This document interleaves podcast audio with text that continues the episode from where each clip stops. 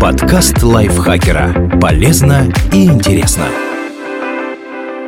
Всем привет! Вы слушаете подкаст лайфхакера. Короткие лекции о продуктивности, мотивации, отношениях, здоровье, в общем, обо всем, что сделает вашу жизнь легче и проще. Меня зовут Ирина Рогава, и сегодня я расскажу вам полезные навыки, которые невозможно освоить в зоне комфорта. Этот выпуск основан на статье Андрея Якомаскина, преподавателя и писателя, который делится вдохновляющими историями в своей группе. Фраза «выйди из зоны комфорта» давно стала стандартной для всех мотивационных речей. И все же ее клишированность не отменяет того факта, что многие полезные для жизни навыки можно освоить только в стрессовых условиях. О том, какие навыки относятся к этому списку, Андрей и рассказывает. Делай то, что хочешь. Делать то, что хочешь, бывает некомфортно. Ведь с детства нас учат соотносить свои желания с чужими и принимать решения не всегда в нашу пользу. Помните, как было в одном советском мультике? Хочется? Перехочется. Эту фразу взяли на вооружение многие родители. Когда человек собирается что-то сказать или сделать, он часто думает о том, как на него посмотрят и что скажут, как отреагируют и отказывается от своего «хочу». Мы часто игнорируем свои интересы в том, какую выбрать работу, с кем быть и даже что надеть. Все это, чтобы сохранить хорошие отношения с окружающими. Делать то, что хочешь – привычка, которая развивается в дискомфортной среде. Только когда вы заглушили чужие ожидания, можно услышать, чего хотите вы сами. Есть и альтернативный вариант – оставаться в зоне комфорта. Но тогда убедитесь, что все ваши желания действительно принадлежат вам, а не кому-то другому. В противном случае, разве их исполнение сможет принести вам удовольствие? Не делать того, чего не хочешь.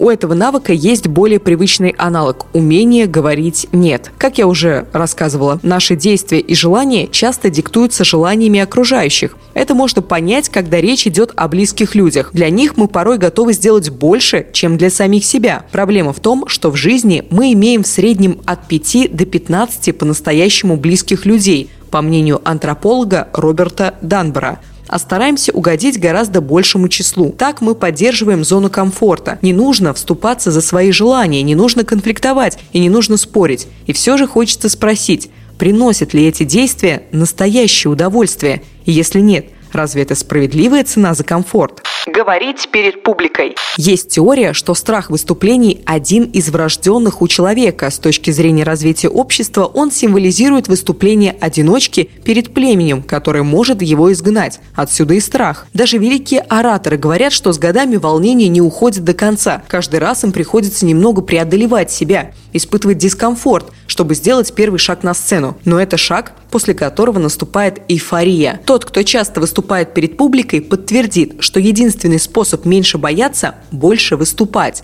Вы можете представлять аудиторию голой или выпивать для храбрости, но искусство говорить перед другими подразумевает дискомфортную среду. С другой стороны, опытные ораторы любят этот дискомфорт, потому что он предвестник успеха. Контролировать себя в конфликте. Конфликтная ситуация вызывает стресс. Человек не может щелчком пальцев сменить гнев на милость. Чтобы научиться проще реагировать на споры и разногласия, нужно время, а главное – практика. То есть вам нужно попасть в конфликт, чтобы понять, как вести себя в нем и не поддаваться эмоциям. Секрет в том, чтобы учиться замечать спусковые крючки, которые провоцируют конфликт, каждый раз отмечать свои реакции и делать их все более разумными. Чем чаще вы это делаете, тем внимательнее к себе вы становитесь, и тем проще вам будет адекватно реагировать каждый следующий раз. В итоге вы учитесь выносить пользу из таких ситуаций без ущерба для нервных клеток. Как и всегда, можно оставаться в зоне комфорта, избегать конфликтов и стресса. Так действительно проще в краткосрочной перспективе, но со временем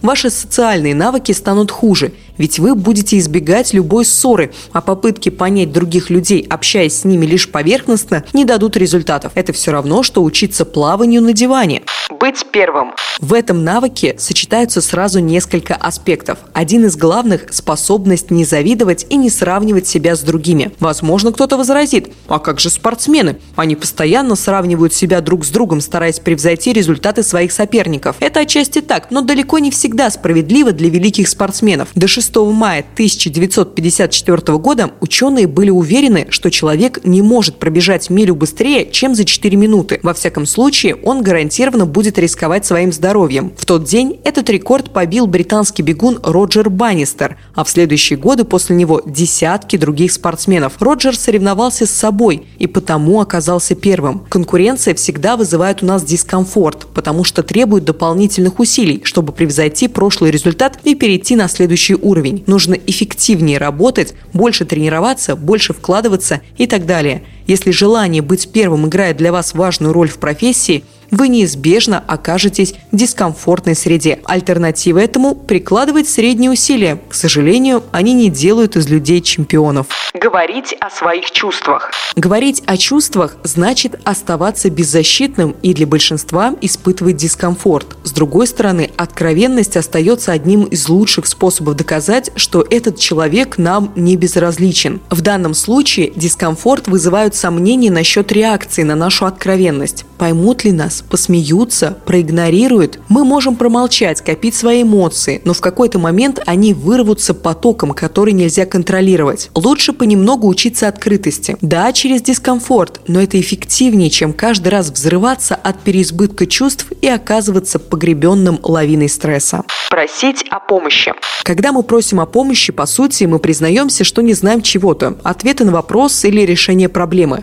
Некоторые принимают это за признак глупости – на практике же признание того, что ты чего-то не знаешь или не умеешь, главное условие развития. Мудрый Сократ говорил «Я знаю, что ничего не знаю». Он, как и многие мыслители и ученые после него, признавал ограниченность своих знаний, чтобы быть открытым новому. И все же признать свое незнание – это стресс. Но без этого стресса мы останемся неспособны справляться с трудностями, которые нельзя преодолеть в одиночку, а их достаточно в жизни любого человека. Альтернатива – молчать и искать решение своими силами. Это тоже может оказаться эффективным подходом. Но зачем выкапывать золото руками, если вам предлагают инструмент? Мы не зря ассоциируем стресс с выходом из зоны комфорта. С точки зрения биологии, стресс – это подготовка организма к действиям. Ускоренное сердцебиение, учащенное дыхание, наполняющее клетки кислородом, повышенная концентрация. В стрессе наш организм готовится к угрозам, чтобы мы их преодолели – Каждый навык, о котором шла речь, развивается в некомфортных, стрессовых условиях, но со временем это неудобство сменяется радостью от того, что вы живете своими желаниями, добиваетесь лучших результатов и эффективнее общаетесь с людьми. Нам кажется, жизнь может быть комфортной, но не счастливой, а может допускать некомфортные условия, но приносить больше удовольствия.